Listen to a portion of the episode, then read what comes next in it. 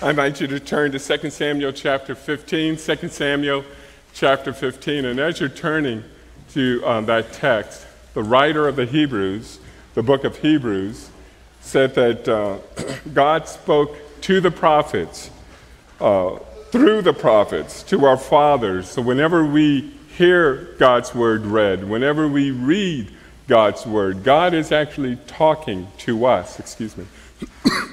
He is speaking to us. His words um, bring life. At the end of this, the reading of this text, uh, it is our custom for the reader to say, This is the Word of God. And then we ask you to say, Yeah, thanks be to you, to God. Now, the reason we ask you to say that, we recognize that God is actually talking to us. And when He finishes talking to us, we offer Him a praise of thanksgiving. So I invite you to listen silently as I read 2 Samuel chapter 15. If you're using the Bible in the pew, it's on page 313. Listen to what God says through the prophet. After this, Absalom got himself a chariot and horses and 50 men to run before him. And Absalom used to rise early and stand beside the way of the gate. And when any man had a dispute to come before the king for judgment, Absalom would call to him and say, From what city are you?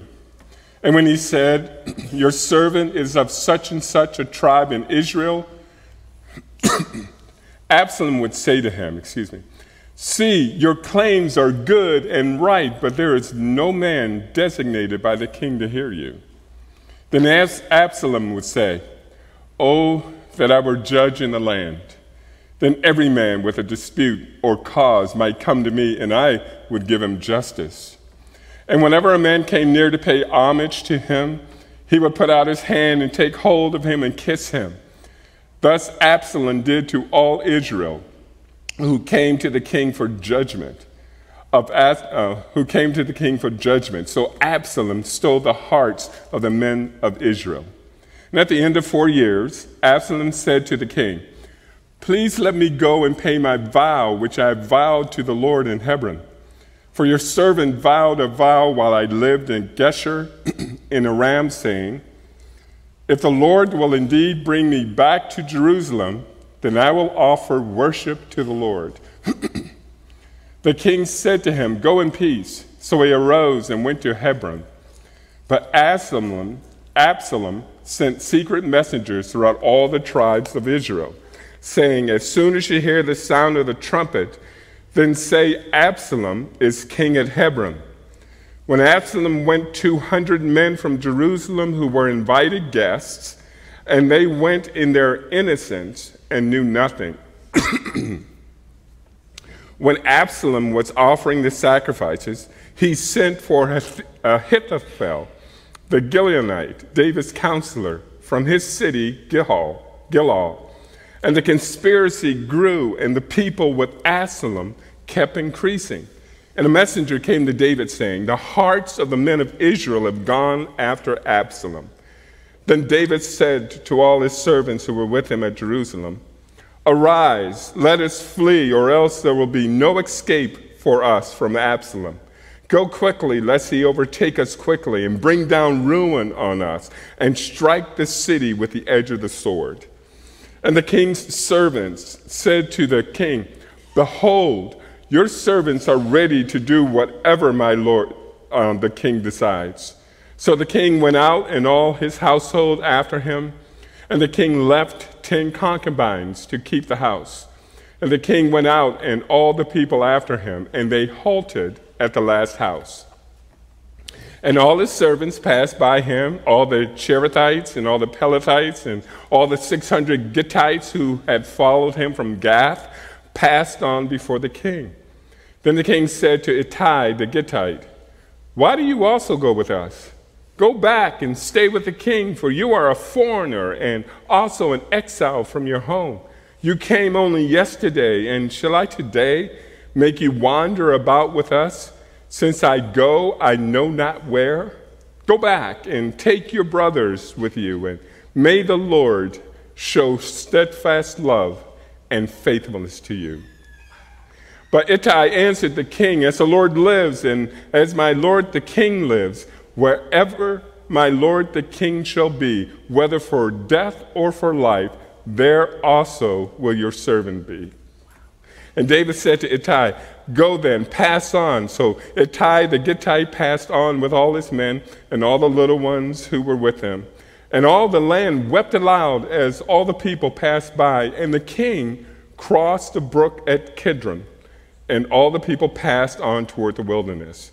And Abiathar came up, and behold, Zadok came also with all the Levites, bearing the ark of the covenant of God. And he set down the ark of God until the people all had passed out of the city. Then the king said to Zadok, Carry the ark of God back into the city if I find favor in the eyes of the Lord, he will bring me back and let me see both it and his dwelling place. But if he says, I have no pleasure in you, behold, here I am. Let him do to me what seems good to him. The king also said to Zadok the priest, Are you not a seer? Go back to the city in peace with your two sons, Ahimaaz, your son, and Jonathan, the son of Abiathar See, I will wait at the fords of the wilderness until word comes from you to inform me. So Zadok and Abiathar carried the ark of God back to Jerusalem, and they remained there. But David went up to the ascent of the Mount of Olives, weeping as he went, barefoot and with his head covered. And all the people who were with him covered their heads, and they went up, weeping as they went. And it was told David, Ahithophel is among the conspirators with Absalom. And David said, O Lord, please turn the counsel of Ahithophel into foolishness. While David was coming to the summit where God is worshiped, behold, Hushai, the Archite, came to meet him with his coat torn and dirt on his head. David said to him, If you go on with me, you will be a burden to me. But if you return to this city and say to Absalom, I will be your servant, O king, as I have been your father's servant in time past. So now I will be your servant. Then you will defeat for me the counsel of Ahithophel. Are not Zadok and Abiathar the priests with you there? So whatever you hear from the king's house, tell it to Zadok and Abiathar the priests. Behold, their two, their two sons are with them there, Ahimaaz Zadok's son, and Jonathan, Abiathar's son. And by them you shall send to me everything you hear. So Hushai, David's friend, came into the city just as Absalom was entering Jerusalem. This is the word of God. Let's pray.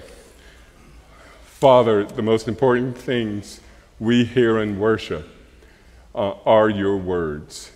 Thank you for speaking to us. Thank you for speaking through your prophet. I pray, O oh God, that you would allow the truth of your word to, uh, to come through even in this preaching.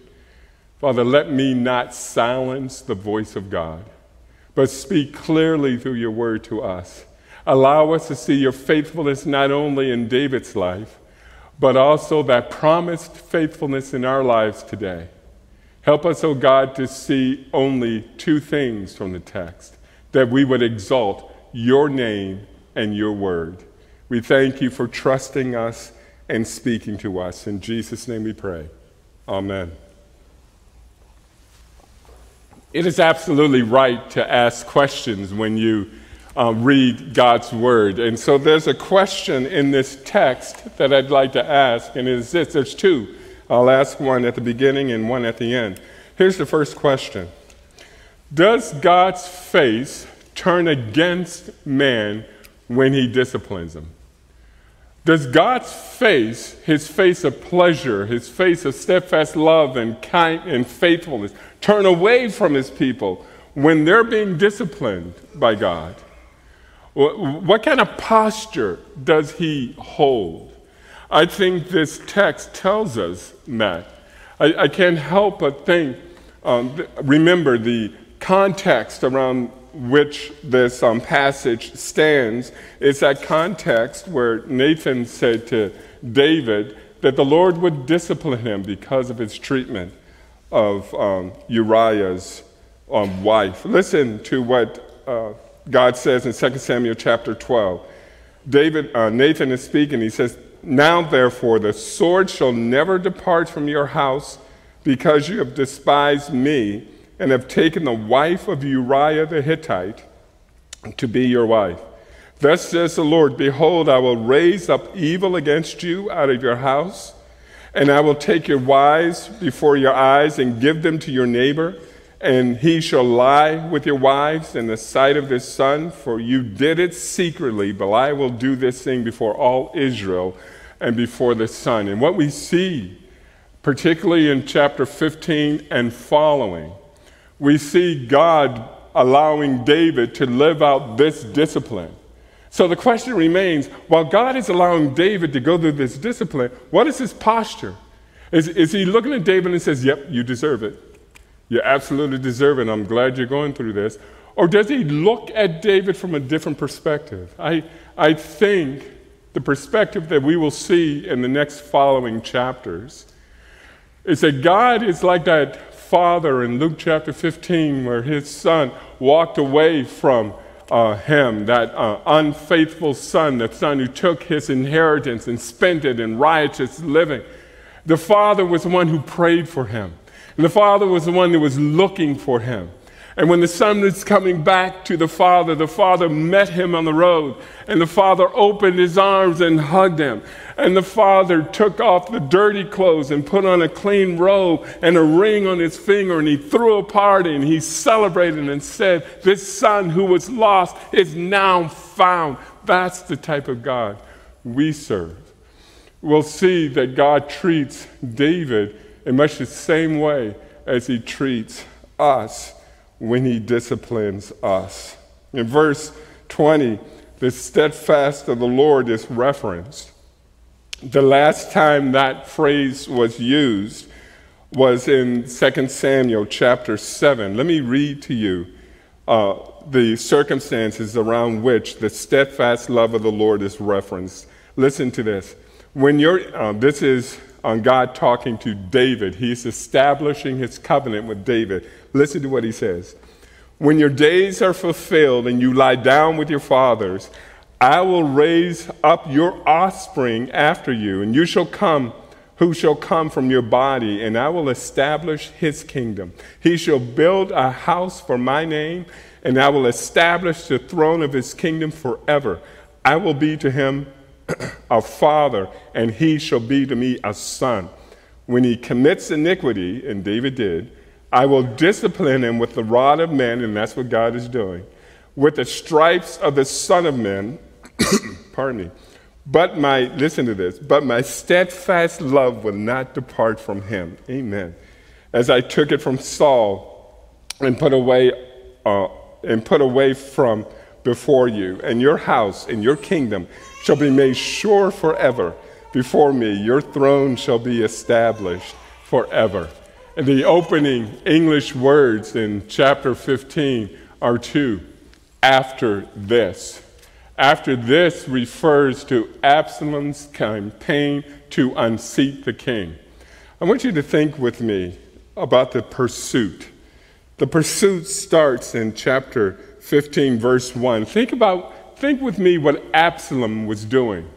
He's increasing his campaign to unseat the king. And the first hint is found in verse 1. Pardon me. Look with me at verse 1. And after this, Absalom got himself a chariot and horses and 50 men to run before him. That's a subtle hint that Absalom is going after the king. Uh, people who would try to establish themselves as royalty would start with this. They would have chariots and men who would follow them, and they would process into the city, process into the towns. And people would understand, and that is uh, one of the declarations of uh, the ascent to the throne. The second thing uh, the second two things, which are really interesting to me, as you look at the following verses, you'll, you'll read these words. He gathered where people came to do business and suggested that the king was not available to hear the case, but that if he were in charge, things would change. He was saying, Look, where are you from? And when he realized that they were children of Israel, he said, You know, your, your cause is just.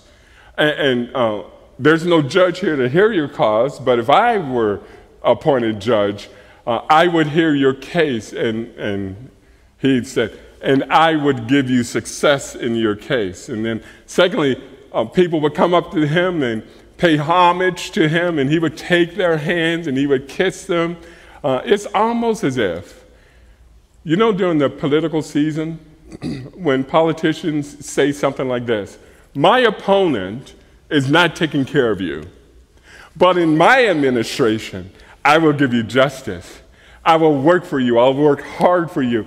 And um, we don't do this much anymore, but the kissing of babies and, and hugging and putting our arms around you, it looks like uh, Absalom is doing everything to win the hearts of the people. As a matter of fact, the text tells us that Absalom stole the hearts of the men. And that word stole, uh, uh, ganav, is the word that also can mean he deceived them. He tricked them into aligning themselves with him. I want you to notice that in the text, Absalom said, I want to pay a vow to the Lord. He used religious terminology for his advantage. I want you to hold on to that because we're going to see something different in Davis. He used religious terminology to deceive the people of God. Then something odd happens at verse 14. Look at that with me. Uh, 2 Samuel 15 14. Then David said to all his servants who were with him at Jerusalem, Arise, let us flee, or else there will be no escape for us from Absalom. Go quickly, lest he overtake us quickly and bring down ruin on us and strike the city with the edge of the sword. This is odd. Isn't this the same man about whom the Philistines sang, Saul killed his thousands, but David his tens of thousands? David was a man of war. David was a mighty military man. Why in the world would he stay silent? Why would he flee? As you look at chapter 14 and the first part of chapter 15, there's very little involvement with David. David is primarily silent. And some people say, well, he's silent because uh, he didn't want to uh, lose his son. He already lost Amnon because Absalom killed him. He lost his daughter Tamar. Uh, he doesn't want to kill Absalom. He doesn't want to lose another son. So that's why he, his hands off. And some others will say uh, that David is leaving the city because when he flees, he's closer to God. It's like when he was fleeing from Saul, uh, that he's closer. We, we don't know what's going on in, in David's life. I, I caution you when the Bible is silent about an issue, don't hold tightly on what you think uh, the Bible is saying. Uh, you can be deceived that way. Let me, let me give you an example of this. I can say this. Um, my daughter is not in the service. She was at the 8.15, uh, 8.30 service, so I can say this now and I look at her. Um, my daughter and I love to do something uh, together. We, we love to go to haunted houses. We do that together because it's, it's fun laughing together and fun hearing each other well, I don't scream that much, but hearing her scream, I, I shouldn't lie. I do scream. Um, but there was one event where uh, we went to this haunted house in uh, Lake George, and uh, we were inside, and there are two ways you can look at this situation. There's two perspectives, and I'm going to give you mine, and just tell you as I give you mine, my daughter has a different perspective, um, but hers is false. Uh, when we were, we were in, the, in the haunted house, um, I, uh, she reminded me, I was in front of her and we were going to go over this walking bridge. And uh, I stepped on the bridge, and it was kind of squishy and moving, and uh, I was uh, concerned that it wouldn't hold my weight. So, what I did, I, I, I wanted to make sure this is my perspective. I wanted to make sure the bridge wouldn't fall under my weight. So I put my daughter in front of me and let her go in front of me. And so I was being a gentleman. That, that was my perspective. And we were walking down the bridge, and as we were uh, almost over the bridge, this guy came out with this um, uh, chainsaw. He started it up and he was pretending he was going to hurt us. Now, this is where the perspective gets different. I, I took my daughter, and because she was afraid, she wouldn't move. I took her by her shoulders and I was moving her toward the exit. She, yeah, she thought I was moving her toward the guy, but I was moving her toward the exit. And I was showing her how to get out of there. And I was, I was teaching her that a man protects his children. Her perspective is absolutely different. We can have different perspectives about what happens in the life of David. But I caution you only hold on to what Scripture clearly says. And I think what we're going to see here in this Scripture, we're going to see David moving back toward God, and God, in his incredible greatness, shows that he had never departed from David, that he is still there. So let's start with these next scenes in the text that shows us that God's presence is still with David. Look at verse 18, starting with verse 18. David does something here that shows that he has a heart um, for God's priorities. Uh, David decides to operate as a king not out of conventional wisdom, but kingdom principles. It reminds me, as we will hear, later on as I look at the cross to my left and your right. It reminds me of the statements that Jesus made on his way to uh, Jerusalem when he told his disciples, My kingdom is not of this world. If my kingdom were of this world, my servants would have been fighting that I might not be delivered over to the Jews, but my kingdom is not from this world. That God's kingdom has different priorities. And one of the priorities we see in David's life is to love and protect the foreigner, the enemy. Love and protect the enemy. Look at uh, uh, verse 18 again. Uh, 2 Samuel chapter 15, verse 18, it says this. And as, all his servants passed by him, and all the Cherethites, and all the Pelethites, and all the 600 Gittites who followed him from Gath. Now I'm going to stop there. You remember Gath? Gath was one of the five cities in Philistia, in, in the Philistine, Philistine cities.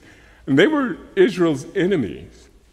When Saul, when David was running from Saul, he hid in Gath and people followed him from Gath. It was these people, these former enemies of God, who wanted to flee with him. And David said to Gittai, uh, Ittai, the Gittite, he said, uh, You've only been here one day. You just got here. Go back to Absalom. Go back where you'll be safe. And listen to what he says. He says, Go back, and the steadfast love and faithfulness of God will be with you. That's amazing. That's one of the first times that this phrase is used uh, in 2 Samuel since the seventh chapter. This is the 15th chapter. And then David says this to get uh, to Ittai God's going to show you steadfast love, God's going to give you his faithfulness. And this is beautiful. When you read the text, did you hear what Ittai, uh, Ittai said? He said, uh, where you go, I'll go. Whether you go and live, I'll live with you. Whether you go and die, I'll die with you. Does, does those words, do those words sound uh, familiar to you? Remember Ruth when she was with Naomi? And Ruth said, uh, Your God will be my God. Your people will be my people. Where you go, I'll go. Uh, Naomi left uh, broken and feeling the weight of God on her. And because of Ruth, she realized that God's steadfast love and faithfulness was still there, that God had not forsaken her. I, I want you to hear me, brother and sister. I want you to hear that God's steadfast love and faithfulness never departs from you. It may seem like it at times. The circumstances may make it feel like God is elsewhere. But just like he told David through Ittai, God's steadfast love and faithfulness remains. And I think that David got it. Look at uh, David's, the peace that followed David.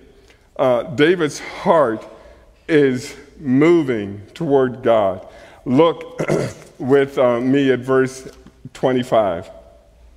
Then the king said to Zadok, Zadok, carry the ark of God back into the city, for if I find favor in the eyes of the Lord, he will bring me back. But if, and let me see both it and his dwelling place. But if he says, I have no pleasure in you, behold, here I am, let him do to me what seems right for him to do. That's an amazing statement. You know what David did? He did the right thing, even without the guarantee of God's protection and favor. He did it because it was right. I want you to notice the difference between Absalom and David. Absalom, I have a vow that I made before God. I want to go and perform my vow. And he used that circumstance to deceive people because he told people as soon as you uh, hear the trumpet sound, say, Absalom is king in Hebron. You'll remember that Hebron was the first place that David was anointed king. And he said, uh, I want you to, to proclaim it loudly. He was using a religious event for his own purpose. David was presented with the Ark of God. The Ark of the Covenant of God was powerful, it was undisputed at this time in Israel's history. And David could have looked and said, Now I can be protected. If I stay with the ark of God, Absalom will have no power over me. I can use this, and that's where the problem is. Because I could have used this for my purpose. But David instead said, Take the ark back to where it belongs. And, and God will do with me whatever He wills. Uh, if He wants me back as king, He will protect me and He'll bring me back. And it will bring me back to Jerusalem whether he does it or not, honor the ark. May I just insert something that's not in the text, and just as a, uh, an, a reminder to all of us? When we're faced with making decisions that will either honor God or protect ourselves, would we be like David and honor God regardless of whatever the impact may be in our lives? That's what, that what is more important to us is the honor of God's kingdom. Uh, the Mount of Olives is referenced in the last section, verses 30 through 37. But David, at um, beginning of verse 30, that but is a significant but. It's signifying something significant is going to happen. And let me tell you what it is. David is going up to the Mount of Olives. This is the first time the Mount of Olives is referenced in the Old Testament. In a few weeks, in the next two weeks, we'll hear a lot about the Mount of Olives. We'll hear about events that centered around the Mount of Olives, the triumphal entry of Christ into Jerusalem. On the Mount of Olives is referenced there. Jesus teaching his disciples about the end times occur uh, near the Mount of Olives or on the Mount of Olives. And Jesus' arrest is around the Mount of Olives. And Jesus' prayer at Gethsemane, all around the Mount of Olives. Israel's history. In Israel's history, the Mount of Olives was a significant place. Even in our text, it tells us this is a place where God is worshiped. Something significant happened. Um, while David is on the Mount of Olives and he's weeping and he's mourning, uh, someone comes to him and he, they say, Ahithophel is, uh, has joined with Absalom. Now, Ahithophel was Bathsheba's, Bathsheba's grandfather. I want to shout out to my Bible study brothers. Uh, we, were, uh, we were studying this text, and um, they told me this, and I didn't know it, but shout out. One of my brothers is over there, so way to go, man. Uh, uh, Ahithophel not only was Bathsheba's grandfather, he was the most successful advisor. This was a hit to David that a trusted friend would betray him. Did you notice what David did the first thing when he heard about Ahithophel's betrayal? He went to the Lord in prayer. He prayed, and this is what he prayed Dear God, turn Ahithophel's prayer and uh, counsel into foolishness. And as he's praying, um, this guy walks up, Hushai. He has dirt on his head, and his robe is torn, and it's almost as if the rain is coming down and the thunder is rolling while he's praying. and then, uh, ooh, that happened. That was, God is so good. Wow, I didn't even time that. Boy, God is great. Um, and all of a sudden, when Hushai gets here, the sun comes out. The birds are singing because Hushai is the answer to David's prayer. Don't miss this. God is showing David, even in the midst of his difficulty, that he has not forsaken David. And it brings me to my last question. Why didn't the Holy Spirit depart from David as he departed from Saul? Now, as I look at the clock, we're getting close to lunch and I don't want to go too far into lunch. So if, if you would give me one minute, if you'd raise your hand and give me one minute, uh, I, okay, that's one minute, two minutes, three minutes, four minutes, five, six minutes. Keep it up. Okay, I got six minutes. Thank you very much. Why didn't the Holy Spirit depart from David the way that he left Saul? I think there are two reasons. The first reason is this in 1 Samuel chapter 13, verse 14, God said this He was looking for a man after his heart, after his own heart. The God sought for David. Now, let me just share with you, in all humility, I want you to know, I, I don't think God meant that when David was the man after his own heart. I don't think that God meant that David's heart was like God's heart, that David was perfect. David was a sinner. Uh, he, he failed in his allegiance to God many times. We've talked a whole lot about that. What I think this means is that David's heart was drawn to God. David's heart was moved toward God. And I think we see this in this text that God desired a king whose heart was moved toward his heart.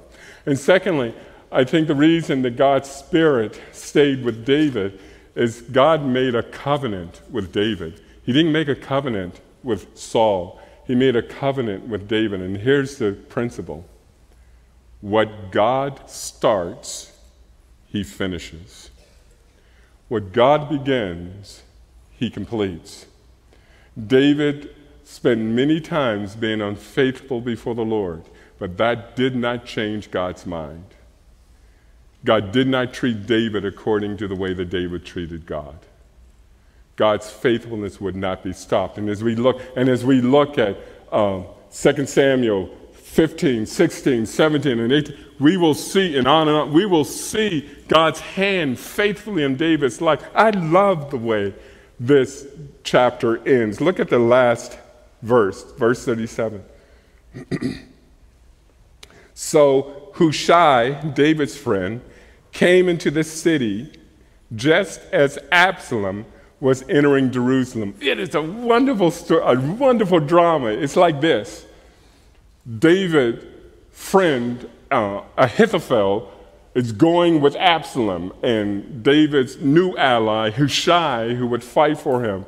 They, he enters Jerusalem just as Absalom enters, and it's almost as if um, God says, Stay tuned to see what happens next.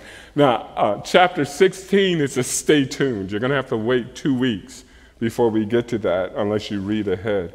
But if you do read ahead, you will notice that God completes what he starts. And as we look at David's life, we can say amen and hallelujah, and we thank God for that. But I, re- I want to remind you that God still finishes what he starts. The Apostle Paul in Philippians 1 6 said this, and I'm sure this, that he who began a good work in you will bring it to completion at the day of Jesus Christ. What God has begun in your life, he will bring it to pass. God's faithfulness, his steadfast love, and faithfulness will not be stopped. Amen. Shall we pray? Almighty God, God and loving Father, thank you for this glimpse into the life of David. We praise you for being a God who keeps his covenant. You were faithful to David even when he was unfaithful to you. You are faithful to us even when we are unfaithful to you. As we think about your faithfulness and love for us, let us fix our eyes on Jesus, the author and perfecter of our faith. Even as we sing this last song, When I Survey the Wondrous Cross, let us delight in the love of God, even as we say, See from his head, his hands, his feet, sorrow and love flowed, mingled down. Did, did e'er such love and sorrow meet, or thorns compose so rich a crown? Oh God, we thank you that we dwell safely today because the love of God dwells upon us. In Jesus' name we pray. Amen. I invite you to stand as we close by singing hymn number 252, all stanzas of When I Survey the Wondrous Cross.